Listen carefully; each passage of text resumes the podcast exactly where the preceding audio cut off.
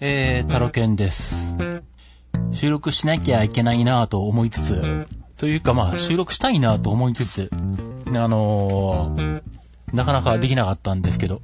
やっと勢いがついて、勢いがなくならないうちにと思って急いで収録してるわけなんですが、喋りたいことはいっぱいあるんだけど、えっと、その前にあの、この番組で話すんならまずこの話しとかなきゃなっていうのがなんかいっぱい頭に浮かんできて、今喋りたいことを言う前にまずこれを言わなきゃなってことを考えると、あの、先に進まないみたいなことになって、あの、言いたいことは、あの、出てくるんだけど、あの、収録できないっていうみたいなことになってたんですけど、まあ、とりあえずあの、これを言っとかなきゃなっていうところから先に、あの、話したいと思います。えっとね、前の番、前の収録、ってか配信の時に、えっと、ポッドキャストの、えっと、サイトの引っ越しをしたいっていう風に言ってて、えっと、あれが8月の中頃とかだったのかな、うん、まあ時間も取れそうだし、あとアップルのあの、ポッドキャストの、まあ iTunes が分割されて、ポッドキャストアプリとミュージックアプリと、みたいなことになるので、合わせて、えっと、ポッドキャストのカテゴリー分けなんかも変わるから、それにも対応しなきゃね、みたいな話で、そんなこと言ってたと思うんですけど、えっと、あの直後に、えー、急にベトナムに行きまして まあ他の番組を聞いていただいてる方はご存知だと思うんですけどね、特に鉄道日トークとかね。うん。この番組はベトナムに行こうと思う直前に配信してて、えー、っと、で、そのまま配信してなかったんで、この番組しか聞いてないと、えー、なんのこっちゃって話になるんですけれど、えっと、まあ一応説明軽くしとくと、えー、なんだっけ。そう、体操の、体操の取材ができなくなって、で、えっと、で、でも、8月の後半に山口県であるインカレに取材に行くつもりで、えっと、航空券を取ってあって、えー、羽田山口上か。うんで、これを、えー、捨てるのはもったいないんで、どうしようかなと思って、えー、もろもろ考えて、たどり着いた結果、なぜか行き先がベトナムっていう えー、他の番組では多分あの、3回か4回くらい喋ってるんで、あの、気になる方は、あの、鉄道日常の過去回とか聞いてください。なぜ山口からベトナムになるのかっていうね。まあ、ここはもうやめときます。あの、他の番組聞いてくださる知ってる人には、あの、まだ2ヶ月ぐらい前の話をまだ4回目ぐらい聞かされるみたいなことになるんで、まあ、テックアベニューとかルンルンとかトレンドウォッチとか全部喋ってる。のでやめときますけど、気になる人は、あの、その辺はあの、当時のやつほじくり返してくれるか、あの、まあ、鉄道日常だとタイトルでわかると思うんで、そこはあの、さらっと聞いてもらえれば いいと思うんですけど、ベトナムにも遊びに行ったわけです。まあ、遊びに行ったというか、鉄道に乗りに行ったんですけど、まあ、そのことも急にやったもんで、結局、ポッドキャストの引っ越しはやらずにそのままになっていて。で、まあ、あれよあれよという間に iTunes の方が、えー、かい、なんだ、カタリーナが出て、えー、iTunes が、あの、解体されて、分割されて、まあ、勝手に既存の iTunes に登録されてたポッドキャストは、Apple が勝手に適宜、カテゴリー分けしてくれたようで、まあ、見たらまああ、の、まあ、この辺、まあ、収まるべきところに収まってるかと思ってですね。まあ、じゃあ別に慌てなくてもいいかっていうことで 結局あの、そのままほったらかしにしてるっていう、何もしてませんで、あの、まあ、何もしてないのも、あの、まあ、理由があって、今他に優先してやりたいことがあるっていうのもあるんだけど、まあ、それはそれで後で話すとして、まずこれで、えっと、ポッドキャストの引っ越ししてない話はしました。はい。で、ベトナムに行ったことも話もしました。はい。えー、で、えっと、そうだ、これもこの番組の配信間隔が空いてるんで、えっと、言ってないんですけど、前に、えっと、糖尿病宣告されたって話はしましたよね。これはしたはず。うん。で、最初が、えっと、7月に、初めて健康診断に行って大人になってから。で、糖尿病ど真ん中ですよって言われて、確か HbA1c が 10. 点いくつとか言われたのか。で、1ヶ月後に再検査って話になって、8月の前半に再検査して、いくつだっけあの時は？8点いくつだったのかな？うん。で、まあ、まあ、えっと、まあ、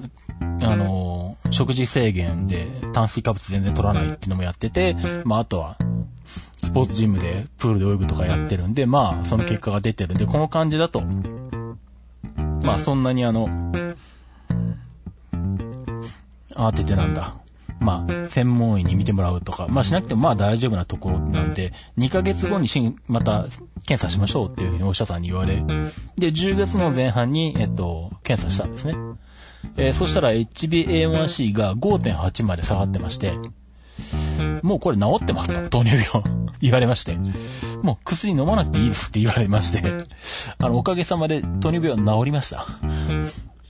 はい、まあ、ただとはいえ、あの、これで治ったっていうことは明らかにあの食生活が悪かったので、あの、週3回あの、丸亀製麺にいてうどんを大盛り食うとかあの、夜中の12時過ぎ1時台ぐらいとかに、あの、やっと収録が終わって腹減ったなと思って、あの、すき家に行って、あの、すき家に行って、あの、牛丼のメガ盛り食べるとか、まあ、そのことばっかりやってたので、あの、まあ、食生活はまあ、治ったとはいえ、食生活はまあ、変えないようにしよう。ちょっと、ちょっとだけ、あの、制限緩めたんですけど、まあ、あの、たまに、あの、食いたくなったら回転寿司一回、週に一回ぐらい行ってもいいとか。あと、あの、蕎麦一日一玉は食べてもいいとかぐらいな感じでちょっと、まあ、緩めてはいるんですけど、基本的にはご飯もパンも食べないと。うん。いう感じには続けてます。うん。なんで、まあ、まあ、ちょっと最近プールはあんまり行けてなくて、あの、睡眠のサイクルが、あの、相変わらず乱れやすいので、今も、えっと、もう完全に体内時計が狂っていて、さっきまで6時ぐらいまで、今7時なんですけど、夜の。さっきの6時ぐらいまでなんかめちゃくちゃ眠かったんですけれど、そこで寝ると、また明日に響くので、もうちょっと寝ないように引っ張ろうと思って。で、まあ、えー、っと、まあさっき食事をしてきたらちょっと目が覚めて、うん。えー、まあちょっと収録しようという気になったんで、えー、っと、やっと収録できてるわけなんですけど、そんな感じなんで、えっと、糖尿病は改善しております。ご心配おかけしました。で、えー、これも言ったと。で、さっきもちょっと出てきたけど、ジムノスティックスニュースの方は、えー、っと、もう、えー、やめまして、えー、っと、サイトも、閉じてあります。で、ツイッターアカウントも Facebook の、えー、なんだ、あれは、えー、っと、ん？マイページだっけ？なんだっけ？うん。あれも、えー、っと、もう、全部消してありますんで、YouTube の動画もアカウントも消してありますんで、えー、何もなくなってます。はい。えー、で、もう今後やるつもりはないです。ジムナスティックスニュースは。なので全部、えー、消してしまいました。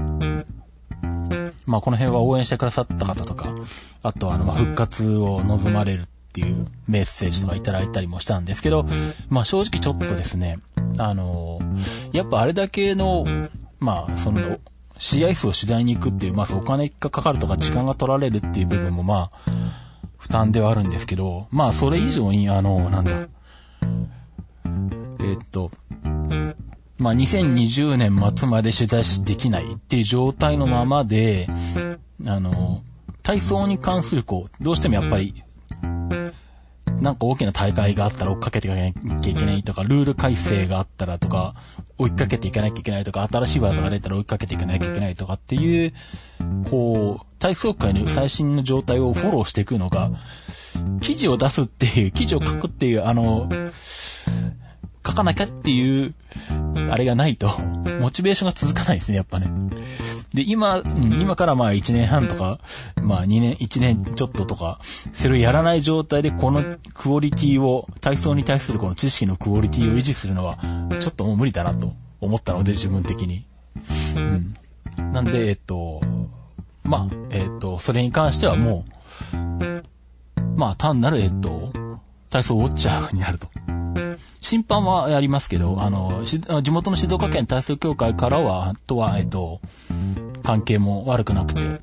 あの、まあ、人手不足なので、特にね、審判、スポーツの審判の地方大会ってのは、まあ、どこもそうだと思うんですけど、なんで、まあ、あの、まあ、そんなに大きな大会ではないんですけど、まあ、僕の資格とか、あの、僕の審判力で審判させてもらえるところは声がかかれば行くので、なんでまあ、えー、っと、そういう地元の、あの、審判は、まあやるんですけど、まあ、えー、取材に行くとかっていうのは、えー、もうやらないです。はい。まあ、えー、そんな感じで、まあ、ジムナスティックスニュースの方でもここまではっきり実は宣言してないんで あの、なし崩し的に消えたみたいな格好になってるんですけど まあ、そんな感じになってます。はい。で、えっと、ここまでで、えっと、一応言うべきところは言ったんだよね。多分これでいいと思う。はい。うんで、うんとですよ。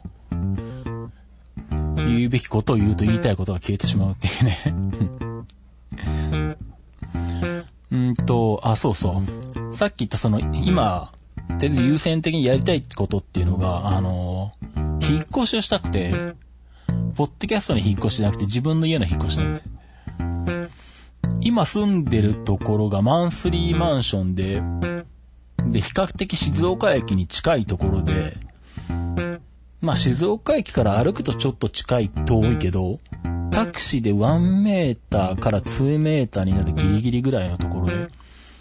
まあ割と住宅地で、で、まあ、だから多分地価も高いんですね、ここね。だから、家賃高いんですよ。で、駐車場代だけで、駐車場代だけで月1万5千払ってるんですね。で、駐車場代と家賃と入れると、もうあの、これ東京とかでも住めるんじゃないぐらいの 金額になってるんで、さすがにあの、引っ越ししたいなと、この時期になったら引っ越ししたいなと、あの、2年前から思っていたんですけど、あの、時間が取れなくって、あの、毎年引っ越しできないっていうのがずっと続いてたんですが、まあ、体操がなくなったのもあり、時間的にも気持ち的にも余裕があり、まあ、あと、さらに今、今年は、あの、他のあの、クリレジのあの、他のメンバーは、あの、中継メンバーは、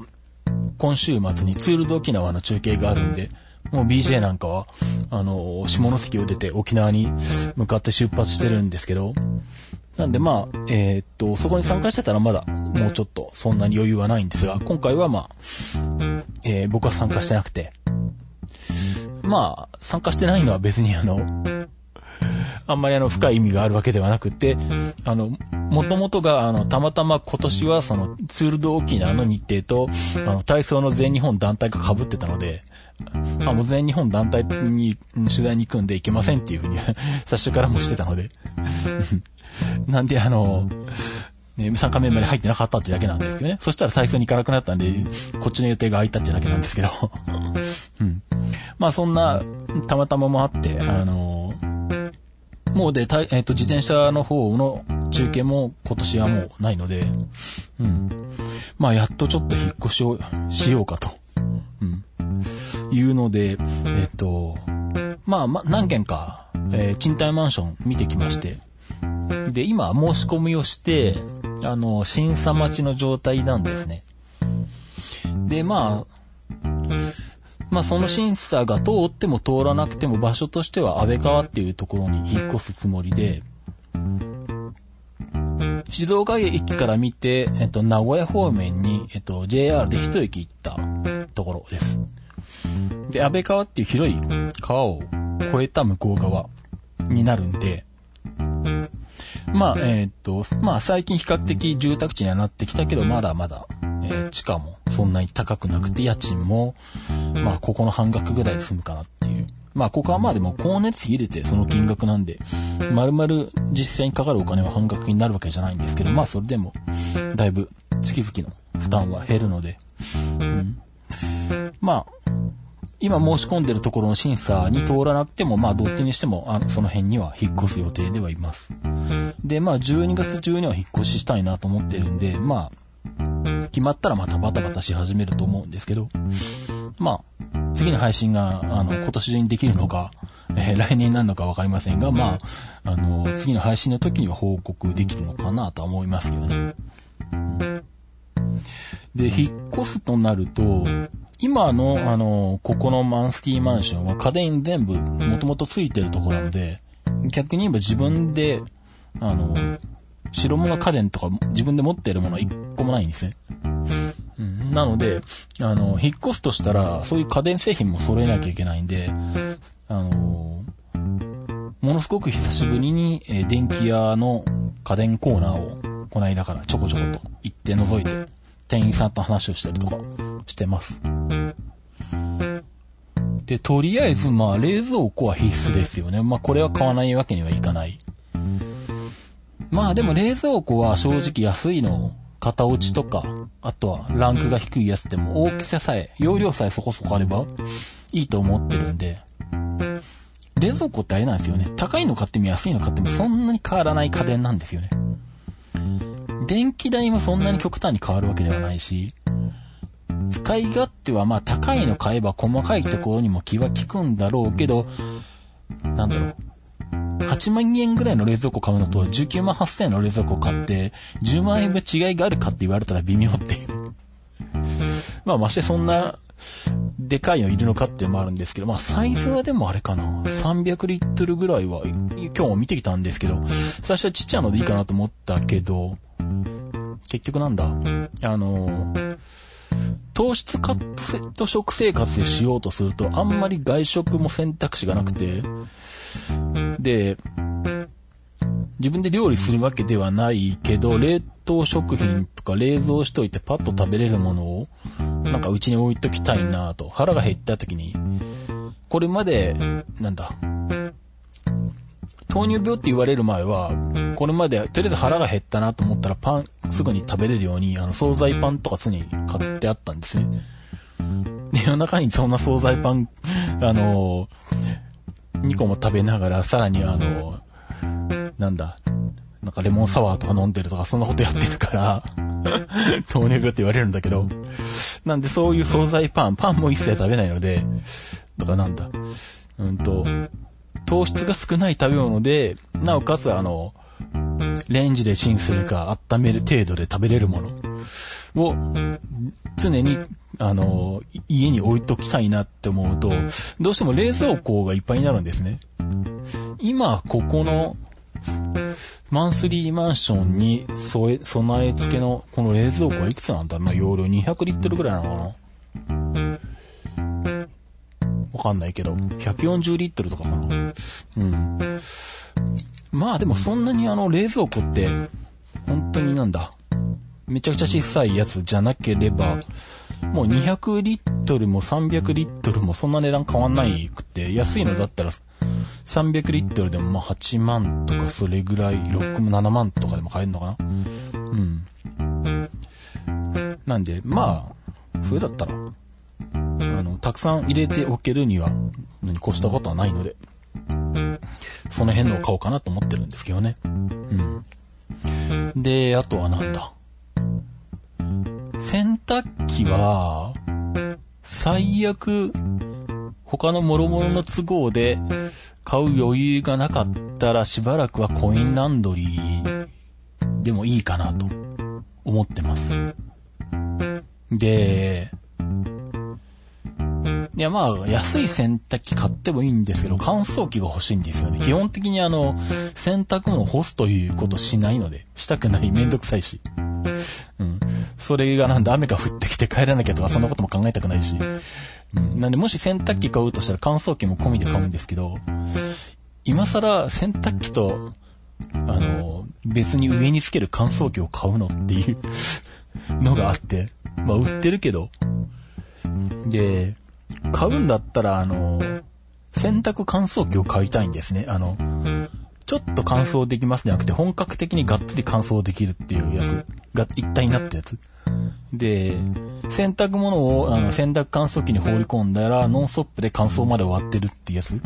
が欲しいなと、一人暮らしのくせに思ってるんですけど、そうすると普通に買うと20万なんですね。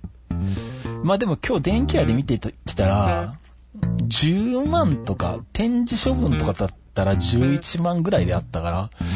まあ、それだったら買えるかなとかちょっと思ったりしてるんですけれど、うん、まあその辺はちょっと他の引っ越し費用とかいろんなものの兼ね合いで、まあ、引っ越しした直後に必須ではないかなと。場合によっては、コインランドリーで繋いで、余裕が出たら洗濯機買ってもいいかなと思ってます。あとエアコンなんですよね。これもね、これから夏を迎えるんなら買わざるを得ないんだけど、これからしばらく冬に向かうんで、ひょっとしたらエアコンは買わずに他の暖房器具で繋ごうかなと、ちょっと思わなくもないんですね。っていうのはあのなんだ？分、でもまあ、今度引っ越すところエアコン1個はついてるんですけど、備え付けで。だいたい今2部屋3部屋あるところを借りると、1個はだいたいエアコンが6畳用ぐらいのがついてるんで、1個はついてるんだけど、だいたいその、なんだろう、マンションとかアパートに備え付けでついてるエアコンって、だいたいあの、安いやつがついてるんですね。まあ、このマンスリーマンションについてるのもそうなんだけど。で、まああれですよ、あのこのエアコンを買ってつけるのは大家さんなんで、で、大家さんは自分で使うわけじゃないから、電気代が安くなるとか、あの、快適であるとか、一切そんなことを考えずに、ただエアコンがついて一切すればいいので、当然一番安いやつを買いに、買うわけですよね。昔あの、電気屋の店頭であの、エアコンを販売するヘルパーやってたんで あの、何回もそういうお客さんに当たったんですけど、あの、この風内の49,800円です20個くれとかそういう客が来るんですね。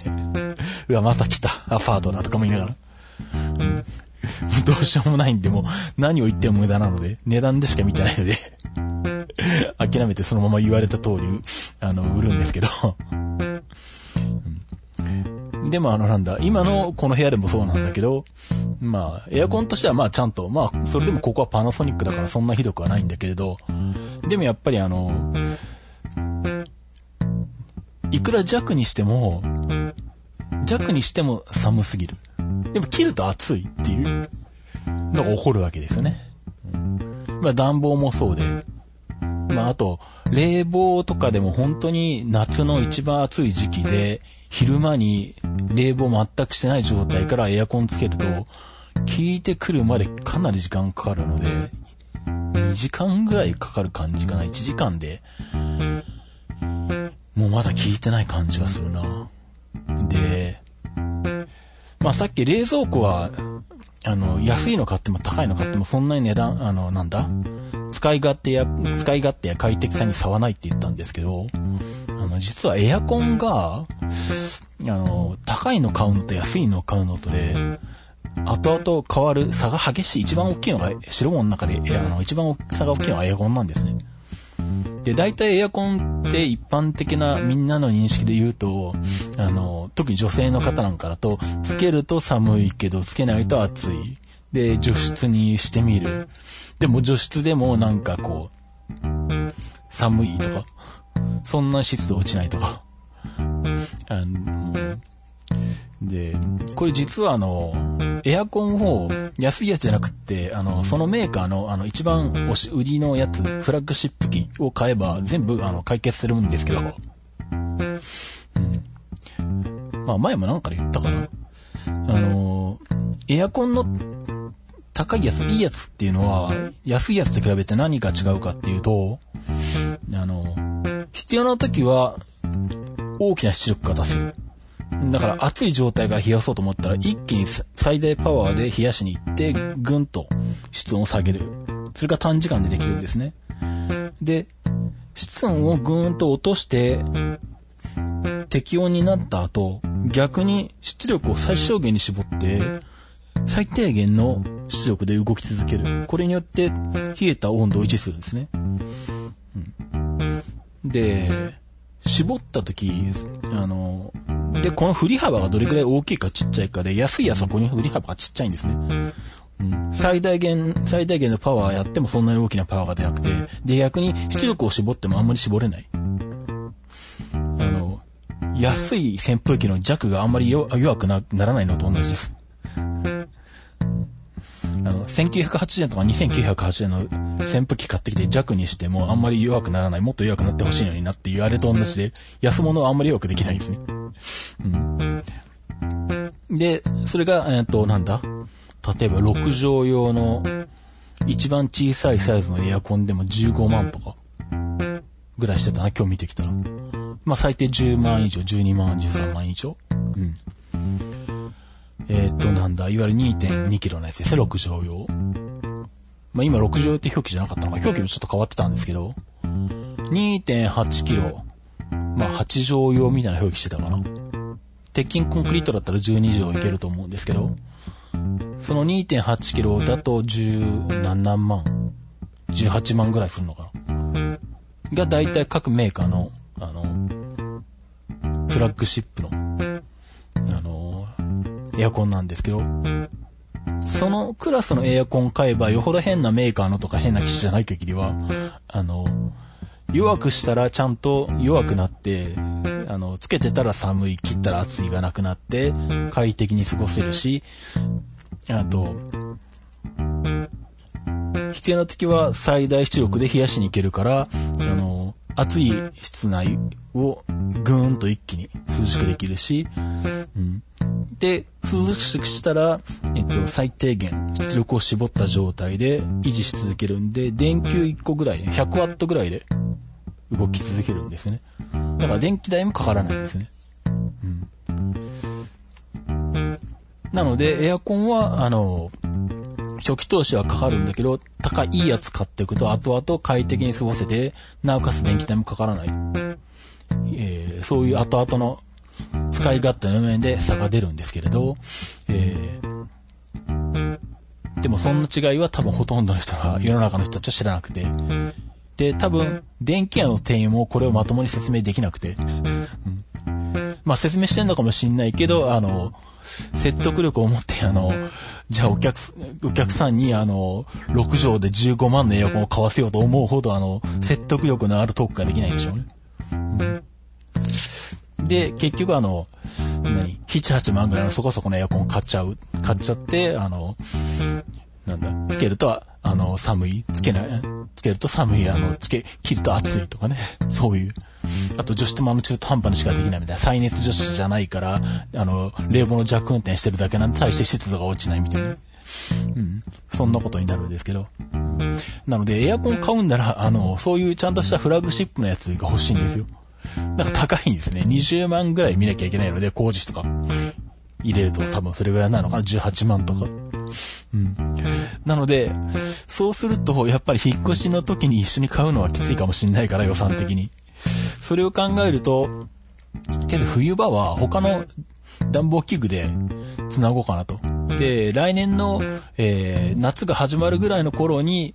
えー、までにまたお金を貯めといてエアコンを買おうかなっていう考えもちょっとあって、で、じゃあ、代わりの暖房器具って何にするのって話なんですけど、まあ普通に考えたら、あの、石油ファンヒーターですよね。うん。だけど、えっと、灯油買ってくるのがめんどくさいんで嫌なんですね。で、そこを却下すると。で、あとはそうするとなんだ。電気ファンヒーター、セラミックファンヒーターとか。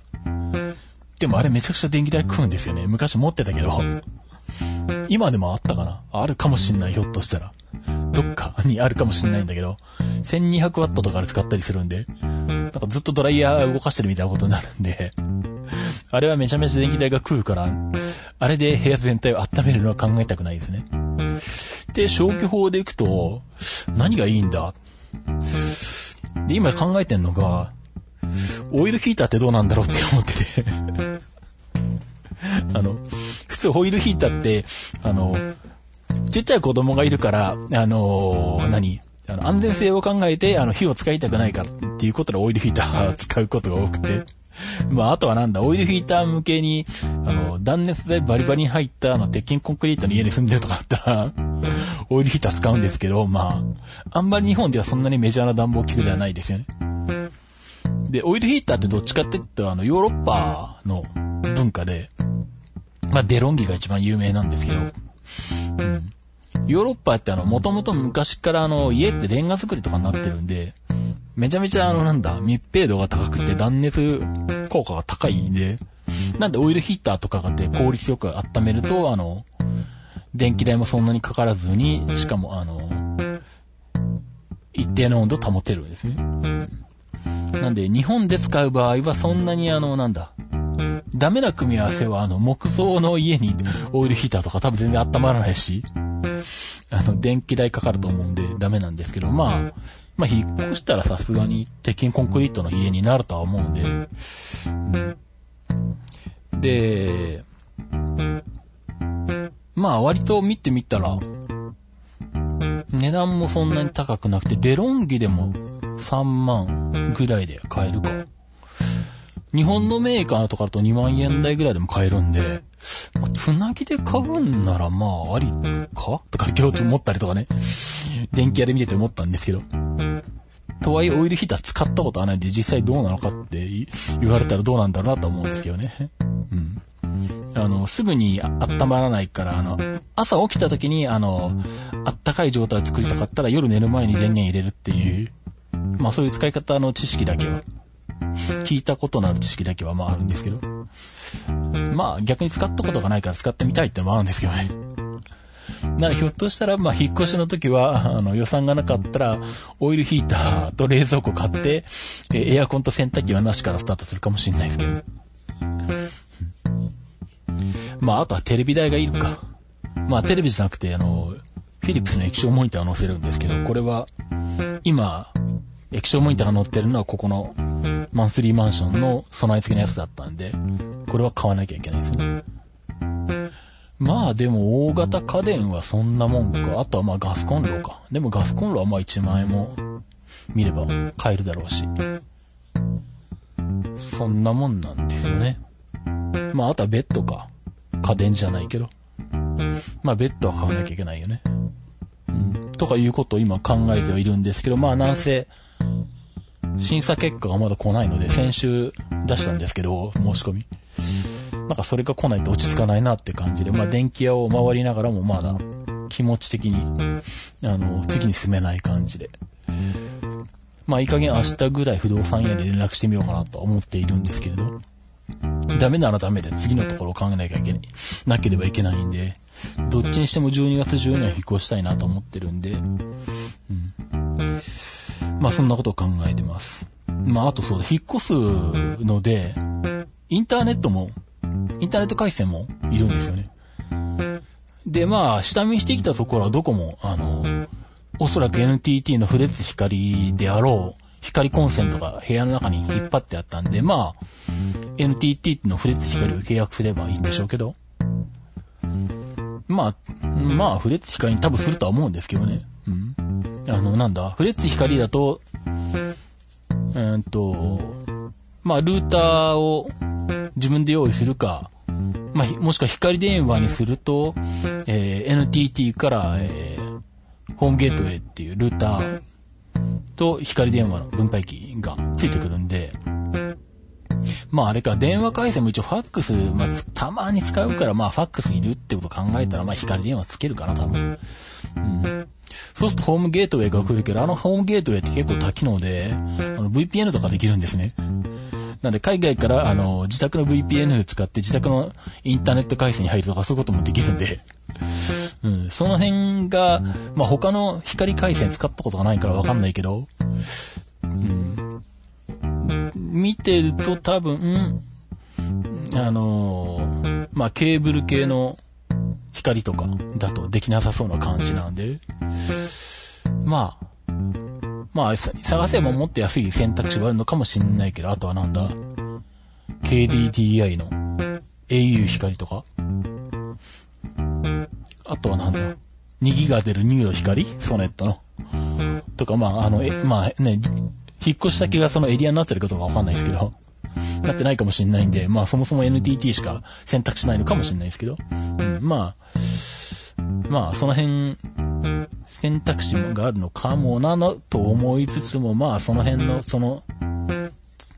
多機能さというか使い勝手ね、それ多分 NTT にするんじゃないかなと思ってるんですけどね。まあ、あと合わせて、まあ、これは引っ越しとは関係ないけど、今 IIJ で使ってる、えー、iPhone の回線も、えー、MNP しようと思ってて、えー、UQ モバイルにしようと思ってるんで、まあ、その辺も合わせて、チラチラ見ながら、なんかどこで、えー、MNP したらお得、一番お得なのかなとか、ゲオあたりでやればいいのかとか思ったりとかですね。その辺もまあ、いくつか、あのー、見て回ってるとこですね。まあ、あとはまあ、あれかな。まあ、本当はこの番組もね、もっとあの、なんだ。もう3分5分くらいの喋りで思い立った時にパッと喋ってパッとアップしてっ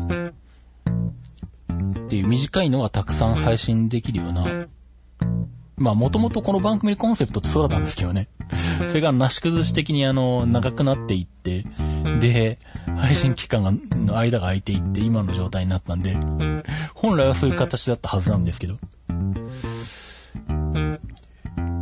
まあで、この番組はその状態に戻してもいいんだけど、それでやるとすると毎回パソコンに向かってクイックタイムとかで撮ってっていうのも面倒いんで、そうなると敷居が高くてやらなくなるから、じゃあなんだ、アンカーとかでやればいいのかなと思いつつ、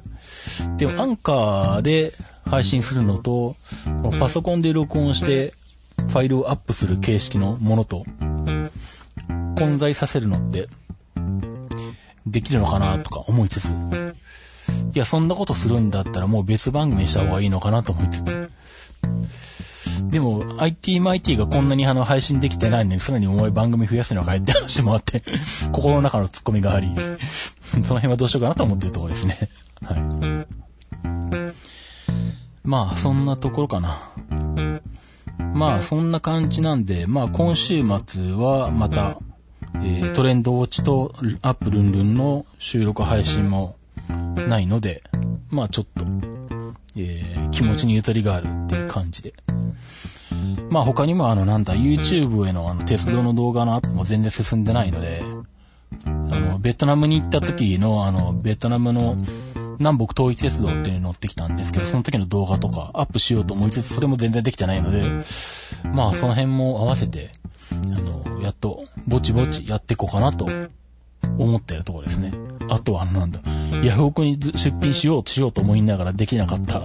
のをやっと今、あの、先週末か、出品してやっと iPhone の前のやつを、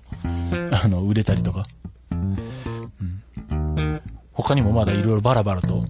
あのー、あるので、あ、ちなみに iPhone は、えっ、ー、と、10、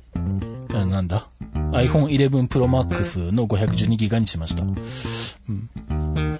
なんで、えっ、ー、と、それまで去年買った 10S Max 512GB は、えっ、と、ヤフオクで売りました。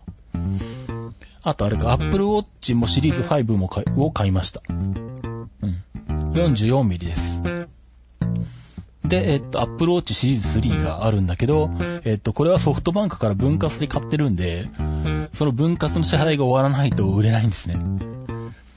で、電話で聞いたら、ちょっと前に聞いたら残金があと2万円くらいっていうことだったんで、もうそれは次の引き落としの時に残額一括引き落とし村に頼んであるんで、それが終わるのが多分11月末か12月頭くらいかな。その支払いが終わったらヤフオクに出します。シリーズ3はね。で、実は、Apple Watch についてはさらにその前のシリーズ1も置きっぱなしになっていてもういい加減価値あるのかどうかよくわかんないんですけど まあ、とはいえ置いといてもしょうがないので、シリーズ1もあの、ぼちぼちとヤフオクに出そうかなと思ってるんですけど、なんかそんなものがいっぱいあるんですよ。うん。あの、今のあの、今のと言っても、今の最新のじゃない、Apple TV、第、何世代なんだ？わかんないな、もう。今最新が Apple TV 4K でしょ？その前の Apple TV を今使ってて、その前に使ってた Apple TV が、えー、いつかヤフオクに出そうと思いながら、まだ出してなくてあるっていうもうこれもほぼ価値ないよな。あ、あと iPhone7 とかもあるのか。サブで使ってた iPhone7 ももうそろそろ潮時かなと思ってるんで、これもヤフオクに出そうかなと思ってるけど出してないっていう、そういうものがいっぱいあるんで、あの、まあ、引っ越し資金も作らなきゃいけないので、あの、その辺をどんどんあの、ヤフオクに出していって身軽になろうかなと思っているところですね。もう下手したらあの、この Mac Pro 2013のあの黒いやつも、もうこれも売ってもいいんじゃないかとか最近思いつ、始めたんですけど。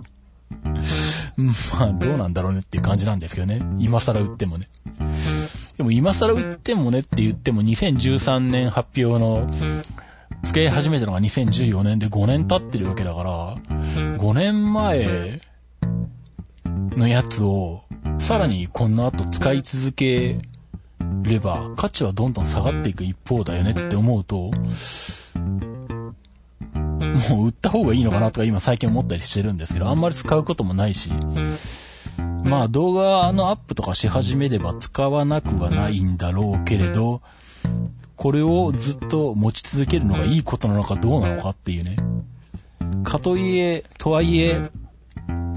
この秋出る予定の新しい Mac Pro を買うかって言われればさすがにちょっともう買わないだろうし、多分日本円で70万スタートになるんで、最小構成で。まあさすがにちょっともう買わないかなっていう感じはするんで。まあそうしたら、あのまあサブマシン兼、あの長時間処理用のまやつはどうすんのか。まあ一応 Mac mini とかもあったりするんで古いけど。まあその辺に代わりをやらせてもいいんですけど、まあその辺をどうするのかって話はあるんですけどね。その辺もちょっとまあ、決めなきゃいけないんですけどね。どうするのかを。まああとはなんだ、細かいこと言うと、あの、なんだ、3、4ヶ月前に、あの、お風呂用に買った、えー、2012年製の、えー、Android タブレットがあるんですけど、えー、まあ、YouTube の動画がお風呂で見れればいいやと思って買ったんですけど、最近あの、YouTube の動画見るだけでもあの、カクつき始めたんで、さすがに2012年製だと無理か、とか思って。これを売っ払ってもうちょっと新しめの中古の Android タブレットにしようかなとか、そんなことも考えてたりするんですけど。まあ、あの、まあいろいろ、その辺考えてることはいっぱいあるんですけどね。うん。まあ、そんな感じなので、まあ急に思い立ったらなんかアンカーとかでなんか配信とかを始めるかもしんないですけど。うん。まあそれはそれで配信したら下で、まあ Twitter なり Facebook なりで告知はすると思いますんで、また、あの、よろしければ聞いていただければと思います。もしくは、うまくこの RSS の中に混ぜて配信できるんだったら、そうするかもしんないですけど。まあもしくはこの番組として、あの、パパッと収録配信する方法なんかしら見つけるかですよね。うん、まあその辺はちょっとまあ気が向いたら調べたいなと思ってます。あ、そうそう、あともう一個言っとこう。あの今、自分の中で、あの、マイブームというやつですかね。あの今考えてんのがあの、モンゴル語をどうやって学べばいいのかっていう。で、ちょっとあの、ウィキペディアとか今日読んでたんですけど、モンゴル語の、モンゴル語で使われてる文字は何なのかっていうのを見てて。なんか、えっと、国の政策としてはモンゴル文字を推し進めたいんだけど、これまで使われてた、ね、キリル文字となんかラテン文字が定着してっていて、あの、実際にはもうなんだ、子供たちは、あの、モンゴル語は一応読み書きぐらいを学校で習ったからできるけど、ほぼ使われてないとか、ウィキペディアに書いてあって。で、じゃあ、あの、キリル文字と、あの、ラテン文字が両方使われてるらしいけど、どっちを学べばいいのとか思いながら 今日ウィキペディア読んでたんですけど、なんでモンゴル語をやろうとしてるのかっていうと、これもあの、何？え っと、まあ、なんだ？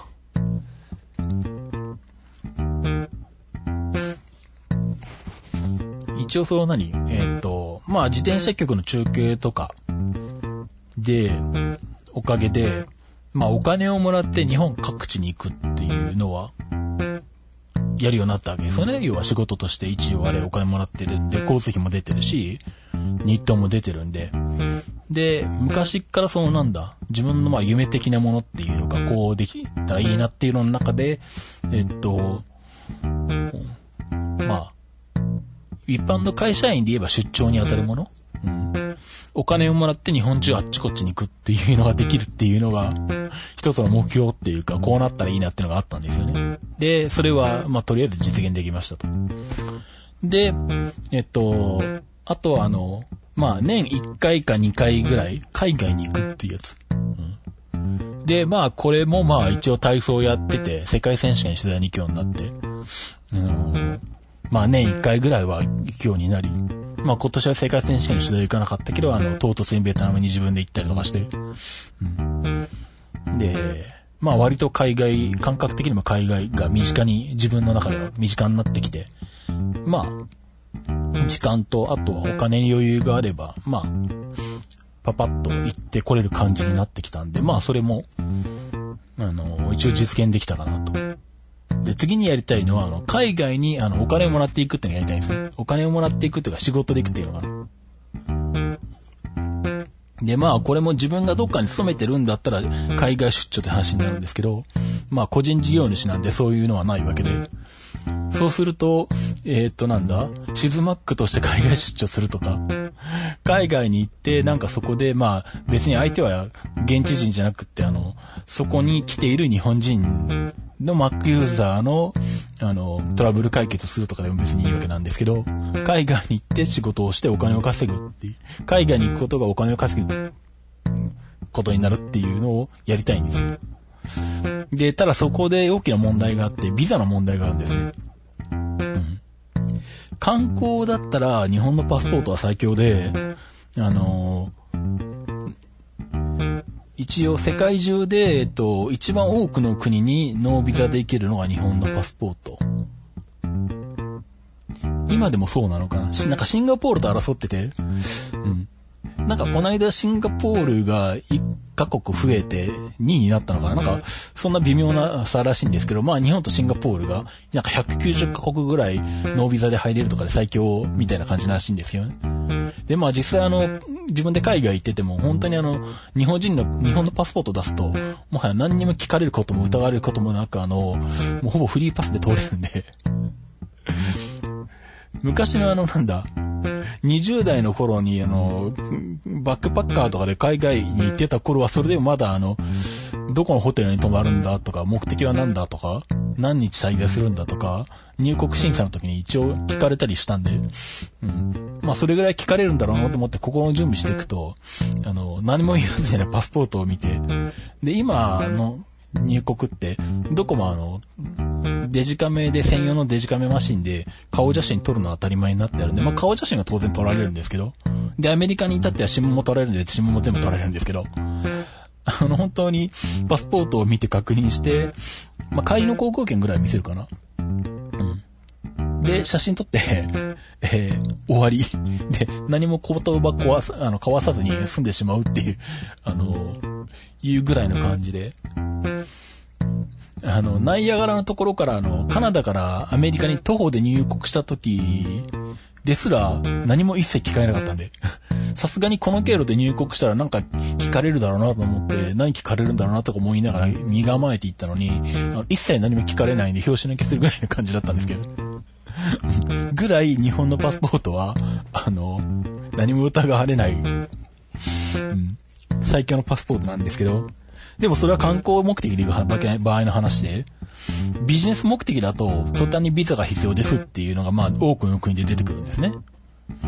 で、まあビジネスでも短期間だったらビザなしでいいよっていうところはある、結構数はあるんですけど、それもちょっと調べてて見てたんですけど、ただ、それはあくまでその、商談であるとか、あと視察とか、打ち合わせとか、要は、あの、お金が発生しないもの、お金を受け取るサービスを提供するとか、物を売るとか言うんじゃない目的のビジネス。目的。商用の入国だったらビザなしで行けますよっていうのは結構あるんですけど、あの、行ってその場で何かサービスか物を提供してお金を売るっていう風になると、もうほぼ、もうほぼ全てと言っていいぐらいの国でビザ必要なんです。で、そうすると大体あの、普通は、現地の会社なりから呼ばれて、現地の会社からにビザを取ってもらって、そのビザで行く格好になるんで、自分からビザを、商用ビザを取って、商売してもいいビザを取って、向こうに行って商売するっていうのはほぼ多分無理なんですよね。なんか方法ああるんかな？あ、もしあるっていう、あの、いうのであれば教えてください、ぜひ。あの、どこの国でもいいです。うんで、そんな中で、あの、唯一、えー、30日以内の滞在だったら、目的を問わずビザ一切いりませんっていうのが、モンゴルだけだな、なんですよ。今のところ見たの。ちょっとアフリカの細かいところはまだ全部見切れてないんで、わかんないんですけど。うん。あのアフリカ以外で目に留まる国で、あのビジネス目的で、しかも入国して多分商売しても、それでもビザいらないっていうのはモンゴルだけなんです今のとこ見つかったのが。あの、一応、在日モンゴル領事館のホームページも見たんですけど、ちゃんとはっきり、あの、目的を問わず30日以内、以内の、あの、滞在だったらビザは必要ないってはっきり書いてあったんで、うん。っていうことは、あの、ウランバートルに行って、シズマックウランバートル支店とかやってもいいわけですよね。30日以内だったら。で、で、一応なんだ、ユナイテッドのマイレージを見て、ウランバートル行ったらどれぐらいのマイルになるんだろうなって思ったら、意外に安くて、1万5000マイルで行けるんですよ、片道。えっ、ー、と、1万5000マイルってのはどれぐらいなのかっていうと、ユナイテッド航空のマイレージを使って、えっ、ー、と、日本のアナの国内線乗れるんですけど、えっ、ー、と、日本のアナの国際線で、えっと、5000マイル以内、飛ぶ距離が5000マイル以内。だから静岡とか東京からだったら、沖縄以外はほぼ全部、えー、どこに行っても、えー、5000マイルで飛べるんですね。だから静岡から札幌まで行って帰ってくると1万マイルなんですよ。なんでまあ比較的国内のあの、これまでで言うと体操の取材でちょっと遠いところ行くとか、あとこの間のあの、で言えば、えっと、中継で言うと、まあ、山口あたり行くとか場合でも羽田山口飛行機使ったりとか、まあ、そういう国内線でアナが飛んでるところだと結構あの、ユナイテッドのマイレージ使って、5000マイル使って、あの、移動してることが多いんですけど、ウランバートル、モンゴルのウランバートル、その3回分で行けるんですね。安いな、これ、と思って。いけるじゃんっていうのを思っててですね、往復しても3万マイルかと思って、今ちょっと行こうかなと思ってるんですね、ウランバートル。でも全く行ったことがないし、さすがにモンゴルの情報あんまないんで、で、調べたら、あの、じゃあ、モンゴルの Mac 事情、Apple 事情ってどうなってるんだと思って、まずあの、オンラインの Apple のホームページにモンゴル版ってあるのかなって調べたら、モンゴル版ないんですね。ってことは当然アップルストア、ウランバートル支店とかないわけですよね。あ、ホームページさえないんで。まあ、とはいえ、まあ数は少ないかもしんないけれど、ビジネスでモンゴルに行かされている人たちは絶対いるはずで、その中には MacBook Air とか持ってってる人たちは、まあ少なくてもいる。数は少なくてもいるはずなんですよね。で、まあ、別に、なんだったら Mac だけじゃなくて別に Windows パソコンでも、Android スマホのことでも別に、なんでもあの、なんとかしてくれよって言われたら別にやるんで。うん。そしたらとりあえずウランバートル一回行ってみて、じゃああの最低限パソコンパーツがどこに行ったらどれくらい手に入るかとか、実際の現地の日本人はどれくらいいるのかとか、あとあの、そもそも物価はどれくらいなんだとかね。あの、まあ、公式のアップルストアはないけど、現地に行ったら、なんか地元のなんか、パソコン屋があの、Mac も修理してるとかっていう可能性ももちろんあるんで、っていうかまあ、多分、あるとは思うんですけど、全くないってことはないと思うんで、あの、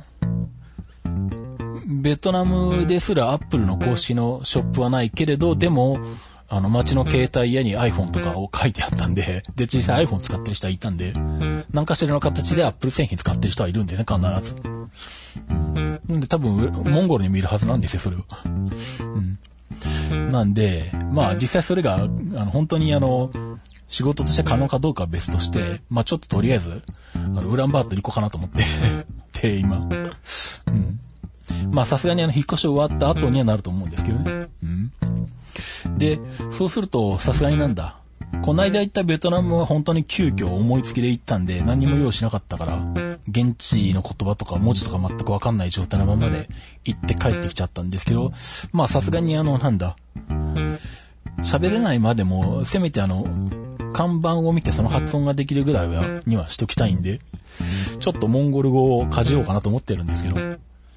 でもモンゴル語をかじるのはいいけど何か始めたらいいんだろうなっていうね。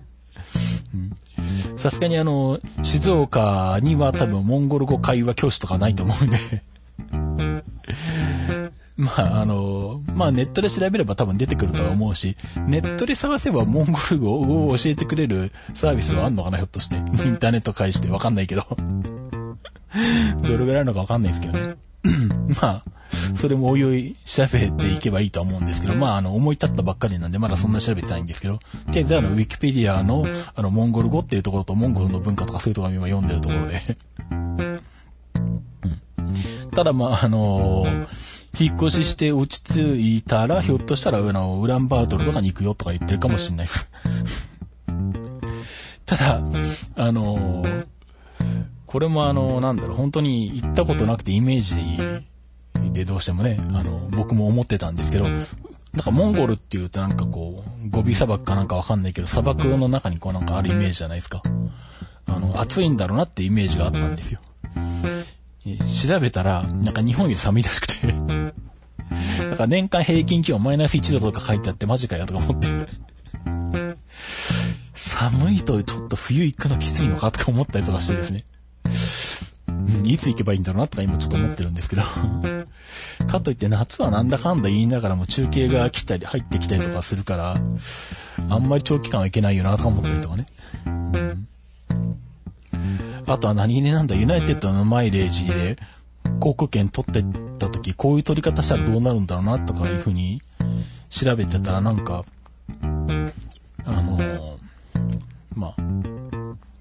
マイレージ使って航空券取るのにいろんなルールがあるんですけど、なんかその辺の細かいところをいろいろ調べていくと、こういう風にお得に乗れますよみたいなのがまあそればっかりホームページに書いてる人たちがいて、そういう人たちのホームページを参考しながらいろいろ試しにこの経路で飛んだらどうなるんだみたいなことをちょっと昨日やってたんですけど、そしたら、日本から、まあ成田なら成田から、ウランバートル往復って買っても3万マイルなんですね。片道1万5千マイルなんで。まあ、韓国のソウル乗り換えか、あの、北京の、北京じゃ中国の、えっと、上海かな？上海乗り換えのどっちかになるんですけど。で、単純に往復しても3万マイルなんだけど、日本、ウランバートル、中国、まあ、北京なら北京。で、えー、北京、台湾の台北、日本、って買っても3万8000マイルで行けるんですよ。それで行こうって思ってね 中国も台湾も行ったことがないから、もうそっちの方がいいじゃんとか今思ってたりとかしてるんですけど、お前何日行ってくるつもりなんだって話なんですけどね。うん。そんなことをこう、まあ、あの、妄想しながらですね日々過ごしてる私なんですけど。まあ、行くに、行く行かないにかからず、旅行はあの考えてる時は一番楽しいってよく言いますけど、まさに典型的なそのタイプなんで。特に行かないけど、あの時刻表で乗り継ぎ考えて、こうしたらうまくじゃんっていう、それを楽しんでるタイプなんで、まあこういうことが出てくると、あのー、ほぼ遊び、それで遊んでるみたいなことになるんですよね。まあでもまあ、あの、モンゴルのまあビザ事情はまあ、まあそういうね、ビザに関しては、唐突に変更されることもあるんで、この先も永続的にそうだとは限らないんで、まあ、それがいつまで通用するのかわかんないんですけど、まあそういうことでもないとさすがにモンゴルってわざわざ行こうと思わないんで、まあせっかくなんで気持ちもそうなったことだし、ちょっと来年にはモンゴル行こうかなって今思ってるとこです。なんで、えっと、モンゴル事情に詳しい方がいらっしゃったら連絡ください。こ んな感じです。あ、もうこれで1時間になるね、大体ね。はい。じゃあ、そんなところにしておきましょうかね。はい。まあ、あとは YouTube の方に、あの、また鉄道関係の、ベトナムの鉄道の動画とか、アップしたらまた Twitter や Facebook なので、連絡しと、えー、の、告知すると思いますんで、まあよかったら、あの、タロケンレイルウェイっていう、えー、YouTube チャンネルがありますんで、まあ登録していただけると嬉しいです。はい。じゃあ、ということでお届けしました IT マイティでした。では、バイバイ。